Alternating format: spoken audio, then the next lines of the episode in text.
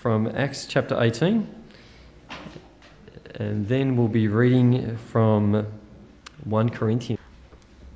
After this, Paul left Athens and went to Corinth. There he met a Jew named Aquila, a native of Pontus, who had recently come from Italy with his wife Priscilla, because Claudius had ordered all the Jews to leave Rome. Paul went to see them, and because he was a tent maker as they were, he stayed and worked with them. Every Sabbath he reasoned with the synagogue, trying to persuade Jews and Greeks. When Silas and Timothy came from Macedonia, Paul devoted exclusively to preaching, testifying to the Jews that, Jew, that Jesus was the Christ. But when the Jews opposed Paul and became abusive, he shook out his clothes in protest and said to them, "Your blood be on your heads. I'm clear of my responsibility. From now on I will go to the Gentiles." Then Paul left the synagogue and went next door to the house of Titus Justus, a worshipper of God. Crispus, the synagogue ruler, and his entire household believed in the Lord, and many of the Corinthians who heard him believed and were baptized. One night the Lord spoke to Paul in a vision. "Do not be afraid, keep on speaking. Do not be silent, for I am with you, and no one is going to attack and harm you, because I have many people in this city." So Paul stayed for a year and a half, teaching them the word of God. While While Gallio was proconsul of Achaia, the Jews made a united attack on Paul and brought him into court. "This man," they charged, "is persuading the people for worship to worship God in ways contrary to the law." Just as Paul was about to speak, Gallio said to the Jews, "If you Jews were making a complaint about some misdemeanor or serious crime, It would be a re- it would be reasonable for me to listen to you, but since it involves questions about words and names and your own law, settle the matter yourselves. I will not be judge of such things." So he had them ejected from the court. Then they all turned on Sosthenes, the synagogue ruler, and beat him in front of the court, but Gallio showed no concern whatever. Paul stayed on in Corinth for the same for some time. Then he left the brothers and sailed for Syria, accompanied by Priscilla and Aquila. Before he sailed, he had his hair cut off in Kenchuria because of the vow he had taken. Is that right? Okay. Okay. Well, now we move on to page eight oh six. Corinthians one, First Corinthians one.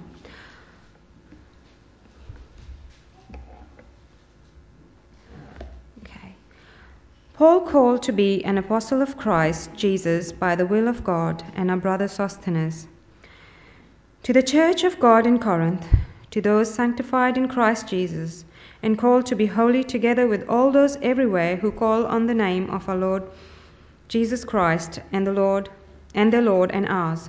Grace and peace to you from God our Father and the Lord Jesus Christ. I always thank God for you because of his grace, even you in Christ Jesus. For in him you have been enriched in every way, in all your speaking and all your in all your knowledge, because our testimony about Christ was confirmed in you. Therefore you do not lack any spiritual gifts, as you eagerly wait for our Lord Jesus to be revealed. He will keep you strong to the end, so that you will be blameless on the day of, G- of Lord Jesus Christ, God, who has called you into fellowship with his Son, Jesus Christ our Lord, is faithful. All right, well, let's pray. Father, we thank you for uh, your word. We thank you that you speak to us so clearly through the scriptures. And we thank you, thank you that the scriptures actually speak to us in terms of who we are as people in Christ. And Lord, as we consider your word now, we pray that you'd help us to focus, and Father, that you'd help us to change our thinking and change our uh, pattern of behaviour as well, so that we would be uh, more the kind of people that you would have us be. And we pray this in Jesus' name. Amen. Well, here's a question which you've probably heard from time to time. And uh, the question is, if you were to somehow find the perfect church, What's the one, what's the one thing that you must never do? Any ideas? Join it, that's right. Uh, if you find the perfect church, whatever you do, please do not join it. And the reason I say that is because, uh, believe it or not, you're not perfect. And if you, an imperfect person, join the perfect church, then what does that do to the perfect church? It's no longer perfect. Of course, you'll never find a perfect church. Uh, there is no such thing as the perfect church this side of heaven. Uh, churches always have problems. Every church has problems. Uh, what are the main kinds of problems that we find in churches? Well, someone said this, and I think it uh, isn't far off the mark, that um, the three issues which cause most harm in churches are divisiveness, immorality, and false teaching. Divisiveness, immorality, and false teaching. Now, of course, uh, there's more problems than simply those, isn't there? In fact, you could say that there is that there is many kinds of problems that you'll find in churches, because there's many different kinds of people that you'll find in churches. And when it all boils down, the problems in churches, the real problems, are people problems. Uh, because we're all still sinful. Uh, even though we may be changing, even though we might be growing in our godliness, the reality is that for every one of us, we are still a work in progress. Now, the question then is, what should be our attitude towards problems in the church? Uh, there are different alternatives. Uh, for example, we can ignore the problems in the church. We can brush them under the carpet, pretend that they don't exist.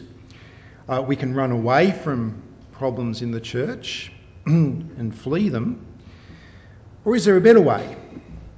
Sometimes people say, you know, if only we could get back to the to the New Testament church, to what the churches were like in the New Testament. Wouldn't that be marvellous? Wouldn't that be great? Well, friends, in the New Testament, have you looked at some of the churches? The churches in the New Testament were absolutely riddled with problems. Just like the church in Corinth. Uh, in fact, the, the church in Corinth is a wonderful example of a church that wasn't perfect. In the church in Corinth, there was division. Uh, I'm not just talking about the fact they had two services. That's not division. I'm talking about real relationship divisions between people. Um, there was Christian hero worship going on. People actually identifying themselves with a Christian leader rather than with God alone. Uh, there was sexual immorality going on in the Corinthian church. There were members of the church who were taking other members of the church to court, presumably over business matters. Um, there were pe- some people in the church who thought that they were better than everybody else, and they looked down their nose at other members of the congregation. And to cap it all off, there was false teaching. Uh, there was uh, very real questions being raised over whether there was such a thing as life after death, um, whether or not there was a resurrection, whether or not Jesus was in fact resurrected from the dead, whether or not we're still in our sins. Now, do you want to get back to the New Testament church and be like that? Well, um, throughout this year, what, what I'm planning to do is to uh, take a, n- a number of chunks of First Corinthians and, and have a look at it. A different, we're not going to do all of First Corinthians all in one hit, but at different times during the year, we'll come back to First Corinthians. We'll have a look at uh, a particular church there. And as we do so, we're not only going to we'll certainly be exploring the kinds of issues that were causing problems in Corinth. Um, but it also means that uh, we're going to be exploring what it means for us to be a church, what it means for us to be committed to one another.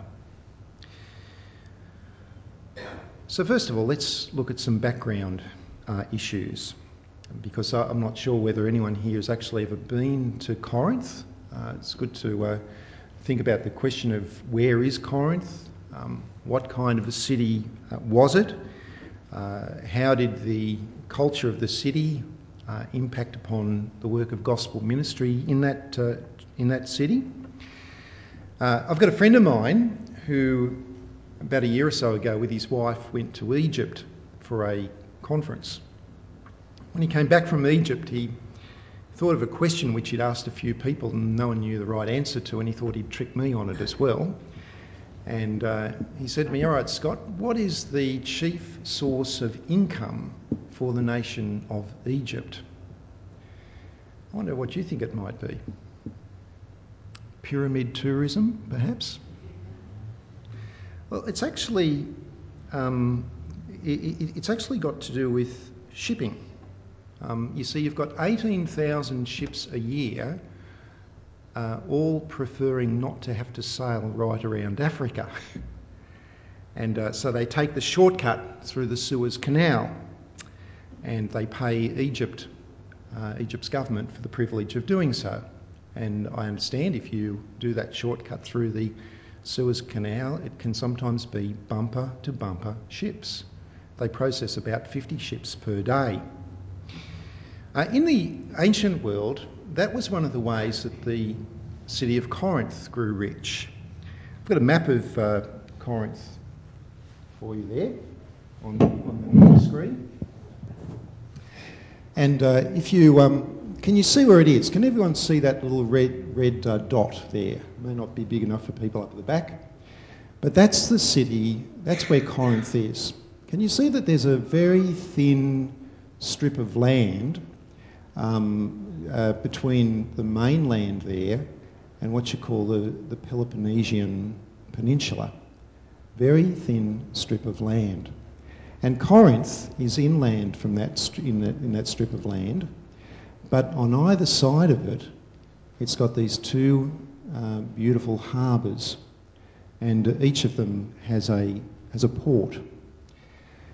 Uh, it's very strategically located uh, on a, a very major shipping route, so that um, trade between Rome uh, here in the west, uh, right through to this part of uh, I guess you'd That's um, Greece, uh, the Aegean Sea, uh, the Asia Minor, uh, right through to the Middle East, uh, um, Judea, Palestine, and um, the other nations there, Syria.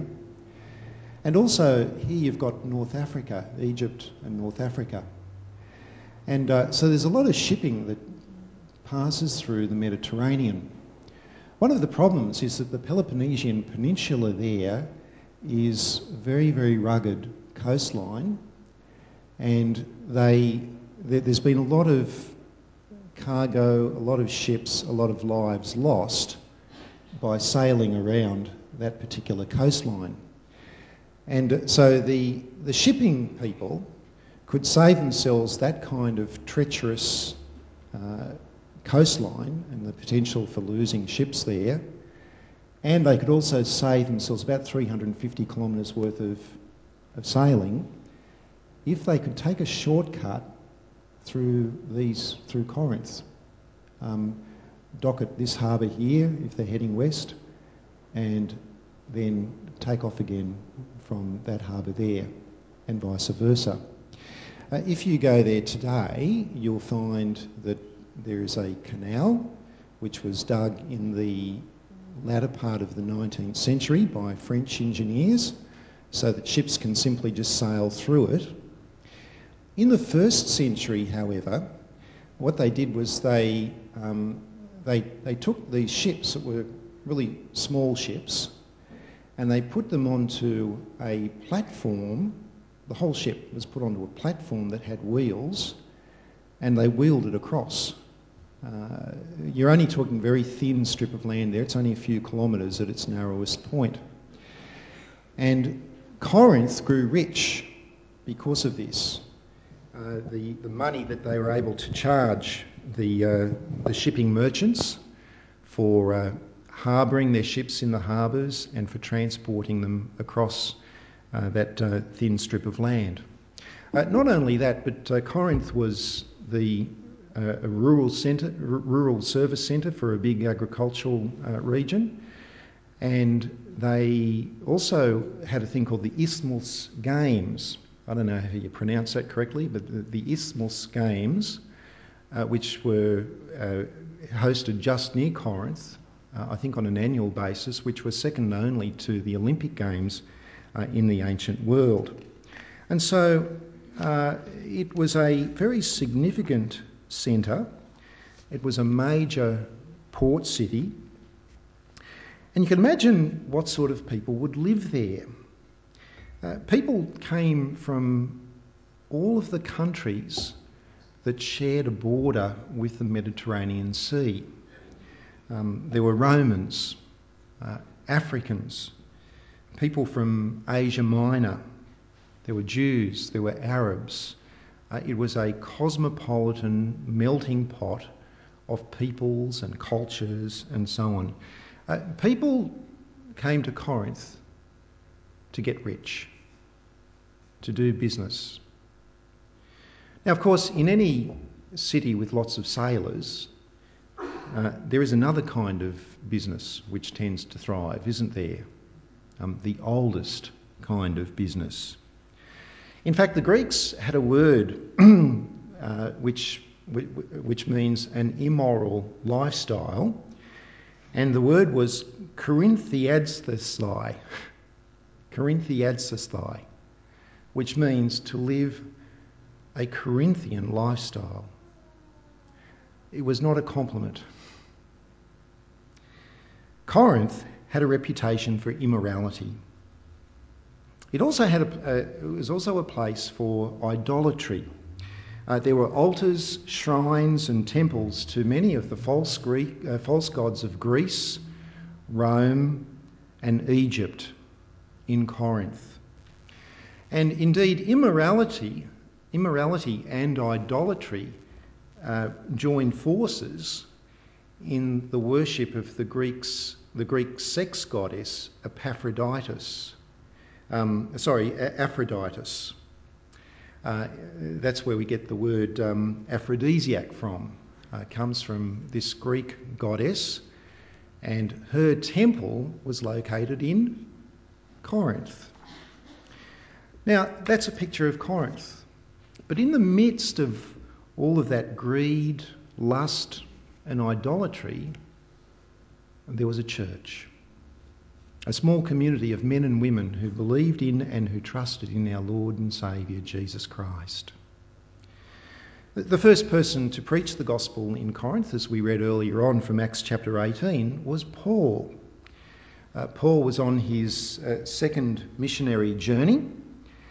Um, when he arrived in Corinth, he went first of all to the synagogue uh, because there was a community of Jews living in Corinth. And he uh, reasoned with these Jews from the scriptures, uh, trying to prove to them that Jesus is the Christ. In Acts eighteen, we read that uh, many of the, those Jews rejected that message. They rejected Jesus. They rejected Paul. And so Paul discontinued preaching in the synagogue.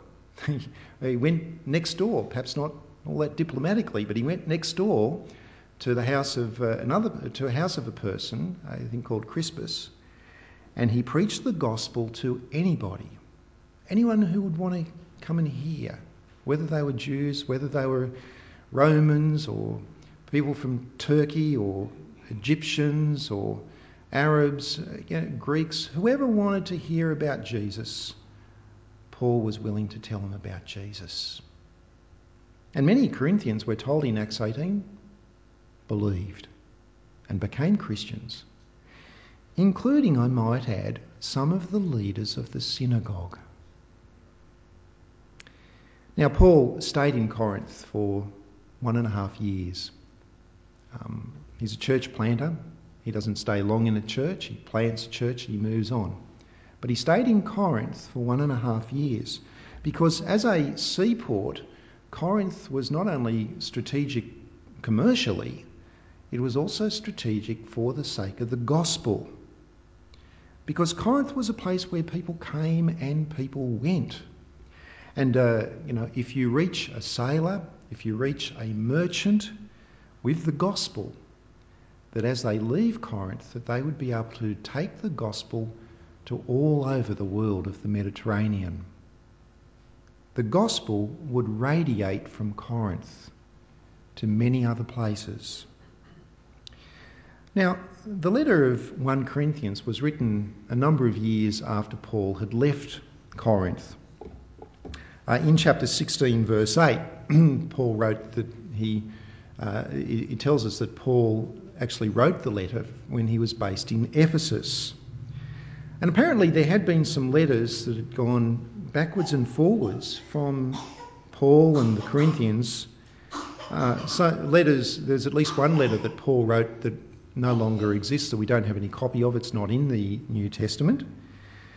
But in this particular letter I want us to look at, First Corinthians, Paul addresses some of the problems that have been raised with him, some of the problems of the church. So how about we open up our Bibles now at the first few verses of First Corinthians chapter one. And I'm going to read to you the first three verses.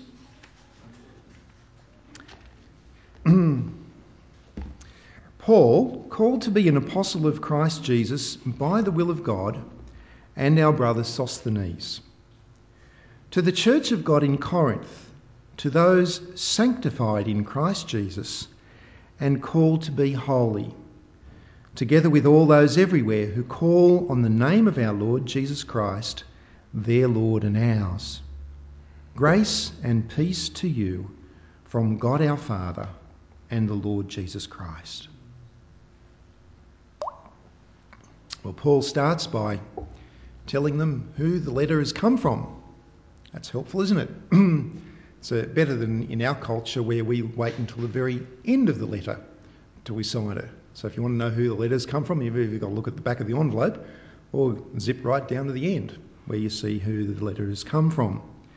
Uh, Paul, following first century culture, states that right from the very outset. And he describes himself as being an apostle. Now, an apostle means simply a sent one, somebody who's been sent with a message. God had sent Paul into the world of the Gentiles to proclaim the message of Jesus. But the letter, we're told, also comes from a man named Sosthenes. Uh, we don't know a great deal about Sosthenes, except that uh, when Paul first preached the gospel in Corinth, back in Acts chapter eighteen, there was a Jewish man, we're told, by the name of, of, of Sosthenes. In fact, he was one of the rulers of the synagogue. When they persecuted Paul and took him up before the authorities in Acts chapter eighteen, the Jews beat up Sosthenes. So apparently Sosthenes was supporting Paul.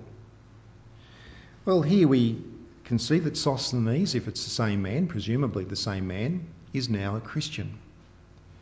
And that as he's, he's stood the test of time, he's persevered, and in fact he's with Paul in Ephesus doing ministry. So that's how Paul describes himself. How does he describe the Corinthians? Now, firstly, let's bear in mind that Paul knows better than anyone else the problems in the church in Corinth. He knows that there's division. He knows that there's sexual immorality. He knows that there's people taking other people to court. He knows that there's false teaching. Uh, he knows that there's one-upmanship going on. He knows all of that, but yet he describes them firstly as being the church of God. Now, the word church means a community of people who regularly gather together. Well, this community of people who gathers together, gathers together because they are of God. Despite all of their problems, despite all of their sinfulness, they are of God, a church of God. Secondly, he, call, he describes them as being sanctified in Christ Jesus.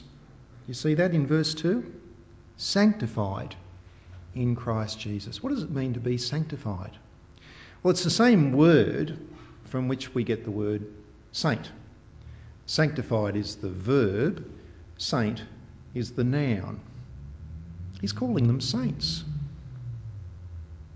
There's been a bit of talk in recent times about a particular person probably becoming a saint in the near future, right? And uh, people are celebrating that and uh, honouring her, et cetera, as if there are two categories of Christians, as if there's a, a category of, of very, very special Christians who are put into a very, very special category called saints, who have to perform miracles and it has to be endorsed by people in Rome and so on. Well, friends, in the Bible, all Christians are saints, because it means to be set apart from the rest of the world. It means to be set apart by God and for God. And here we see that these Corinthians have been set apart by God because they are, what does it say? They are in Christ Jesus. If you have a relationship with Christ Jesus, if you trust in Christ Jesus, then you are sanctified. You are a saint. That is their status before God. Which means that thirdly, Paul says that they are called to be holy. And the word holy has the same root word as the word saint and the word sanctified. You know, it's because being set apart, being sanctified, being a saint, it's not just a status, it's also a process. It's a process of change. It's a process of becoming more the people that God would have you be. And so these Christians are to live very differently to other Corinthians. They are to put, put away sin in their lives. And it's not just them, by the way, because in verse two it says that all Christians everywhere are included. Can you see that? In verse two he says, together with all those everywhere who call on the name of our Lord Jesus Christ, their Lord and ours. Now, I don't think that that means that this letter was a letter that was going out to all the other Christians in the area. That's certainly the case with some of the other letters in the New Testament. Um, but the, this is so specific for the Corinthians. But I th- suggest that what it's saying is that all Christians, every Christian, is someone who uh, is sanctified, and someone who is set apart, someone who is to live differently. And so that means that this is of great relevance to you and me, to us here today. Now, think about this. We are being told that we are to be different to other people. How are we to be different? Well, it's not got to do with, you know, wearing crosses around our neck. That's fine if you want to do that. Or having fish stickers on your car. Or that's fine to do that if you want to do that as well. Uh, it's got to do with how we live. It's got to do with the fact that non-Christian people who know us should be able to come to some conclusions about you and me, and, and, and to conclude that that person is actually a bit different to others. Not because they're strange, or in terms of having unusual personalities, or you might have an unusual, God calls all sorts of kinds of people, but we should be different because they should be look, able to look at us and say, well, that person's not someone who's all caught up in materialism, or selfishness, or immorality. Um, th- that's the person who at work doesn't get involved in running down other people and gossip and slander when that's going on in the, you know, morning tea room and that sort of thing. In fact, it's the kind of person who can be identified as being wise and even trustworthy. We are to be different. Now, in a place like Corinth, uh, with its greed, with its idolatry, with its immorality, uh, people who are different to that would stand out, quite markedly so. Now, here's the problem. The problem was that the church might have been planted in Corinth, but there's still a lot of, the, a lot of Corinth planted in the church. Um, and so, what was Paul's attitude towards these Christians? Uh, he knows about all of their difficulties. He struggles with them. They, he probably would have spent a lot of time in prayer and lost sleep because of these Corinthian Christians. But how does he respond to that? What's his attitude? Does he, does he condemn them? Does he reject them? Does he, you know, wipe his hands at them? Well, no. If you have a look at verse four, what is Paul's attitude towards them? In verse four, he is thankful. He says, "I always thank God for you." He always thanks God for them. How can he do that? I mean, he knows that this church is just so far from perfect. They would have caused him such great anguish at times. How can he? Well, you know, I mean, he might have been justified in complaining to God about them, but he's thankful to God for them because God has been gracious to them. In verses five and six, he says that in Christ they have been enriched in every way because the testimony about Christ was confirmed in them. Paul's testimony about Christ uh, was that, that he took to the synagogue and he tried to persuade the, you know, the people in the synagogue about, was not confirmed in many of them, but it was in these people. Now think about it. Paul knew some of these people before they became Christians. You know, when he preached the gospel at Corinth and he went to the synagogue, there would have been plenty of moral, upright, religious people who just rejected Jesus, who discarded the message and rejected Paul. But these were the people who actually believed and trusted in Jesus. There is a huge difference there, isn't there? It's the difference between black and white. It's the difference between light and dark. Now, of course, some of them had a very long way to go in terms of holiness. But the question is, have they made progress? What direction are they heading in in their lives? And you can you can you can tell if a person's made progress as a Christian if you know something about what they were like before they were a Christian, right? Well, what were these people like before they became Christians? What was their starting point? Their starting point, friends, was Corinth. Turn with me over page to chapter six. Chapter six, verse nine. Let me read to you a couple of verses here. Paul says to them, "Do you not know that the wicked will not inherit the kingdom of God? Do not be deceived. Neither the sexually immoral, nor idolaters, nor adulterers, nor male prostitutes, nor homosexual offenders, nor thieves, nor the greedy, nor drunkards, nor slanderers, nor swindlers will inherit the kingdom of God. And that is what some of you were. But you were washed."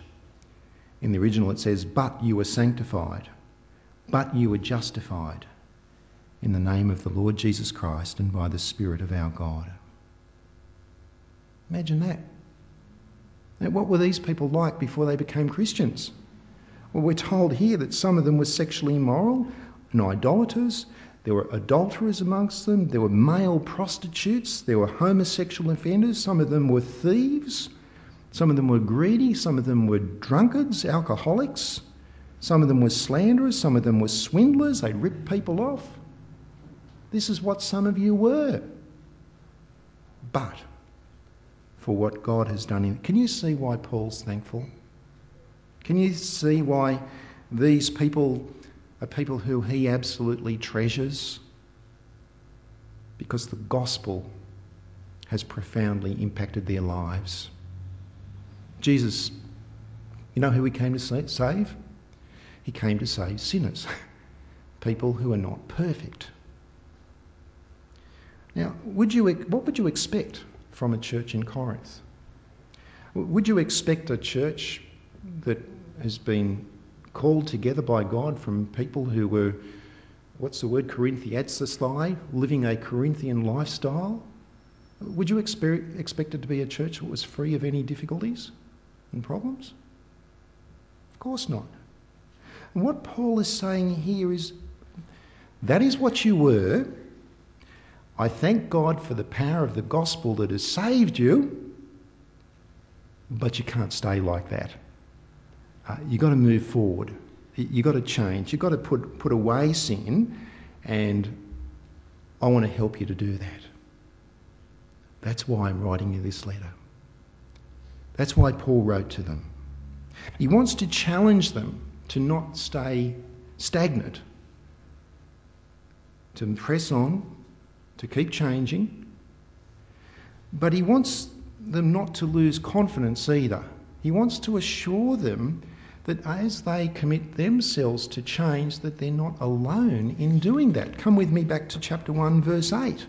In chapter one, verse eight, Paul reminds them of the, the great promise of God, where, where he says to them that God will keep you strong to the end, so that you will be blameless on the day of our Lord Jesus Christ.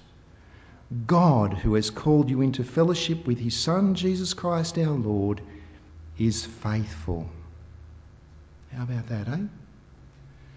That in their sanctification, in their process of moving forward and changing and doing away with sin in their life and becoming more the people that God would have, that God is right there with them, being faithful, helping them to do so. In fact, without him, without his Spirit, it would be impossible. Now, I want us to just think briefly about how this might therefore help us.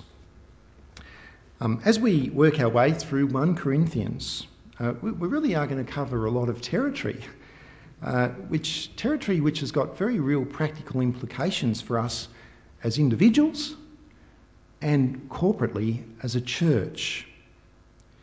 Because, friends, some of the sinful behaviour in the Corinthian church uh, has been sinful behaviour in this church, amongst us, in the past. And it will also be the case in the future as well. I guarantee it.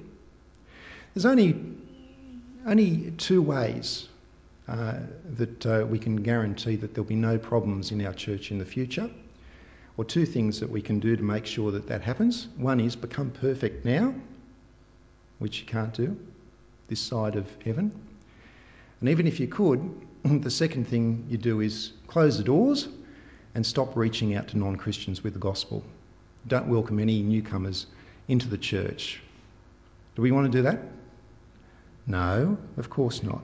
Of course not. These problems will be, will be problems for us in the future. And I've got no doubt, uh, to some extent, are problems for us in the present. First Corinthians will help us to know how to avoid areas of sin and how to deal with them when they do occur in our church. And as we consider that, there's a far better chance that we will become more the people that God wants us to be, living here in Port Macquarie. In, in our culture, in our town, with its own particular issues and difficulties. But finally, as we learn about the church in Corinth, we should be challenged by Paul's attitude towards the Christians there. As I said, there is no such thing as the perfect church. And, uh, you know, here's a question. How do you respond when others in the church are not perfect? You know, for example, when somebody has wronged you because they're not perfect, how do you respond to that? Or when someone is behaving sinfully and because they're not perfect, and you can see that. How, how do you respond to that? Or, or when, you know, someone is just not as committed as you think you are and you think they should be because they're not perfect. How do you respond to that? How do you deal with those things? Well, there's probably multiple ways. One way, of course, is, is to criticise people, to become angry, you know, to ignore the person, even to leave the church. And, and all of that, of course, what does that do? Well, that just makes the problem bigger. In fact, it adds another problem to the life of the church. But in Paul's example, we see a far better option. And it's the option of thanking God for each other.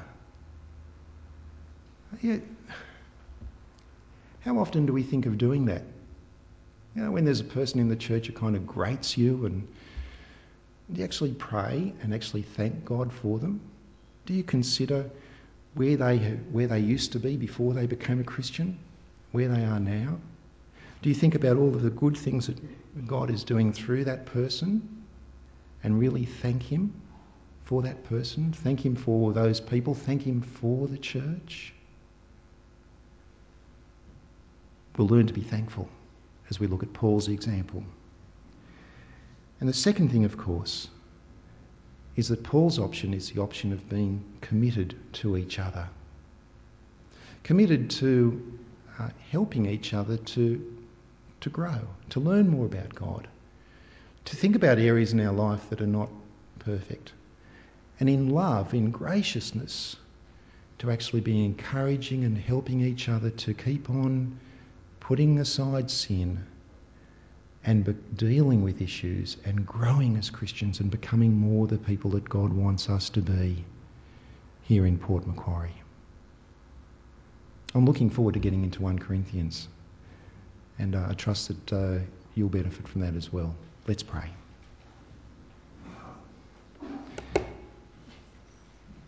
Father, we thank you for uh, your great gospel that calls people, many people, different kinds of people, uh, into relationship with yourself through the death and the resurrection of Jesus.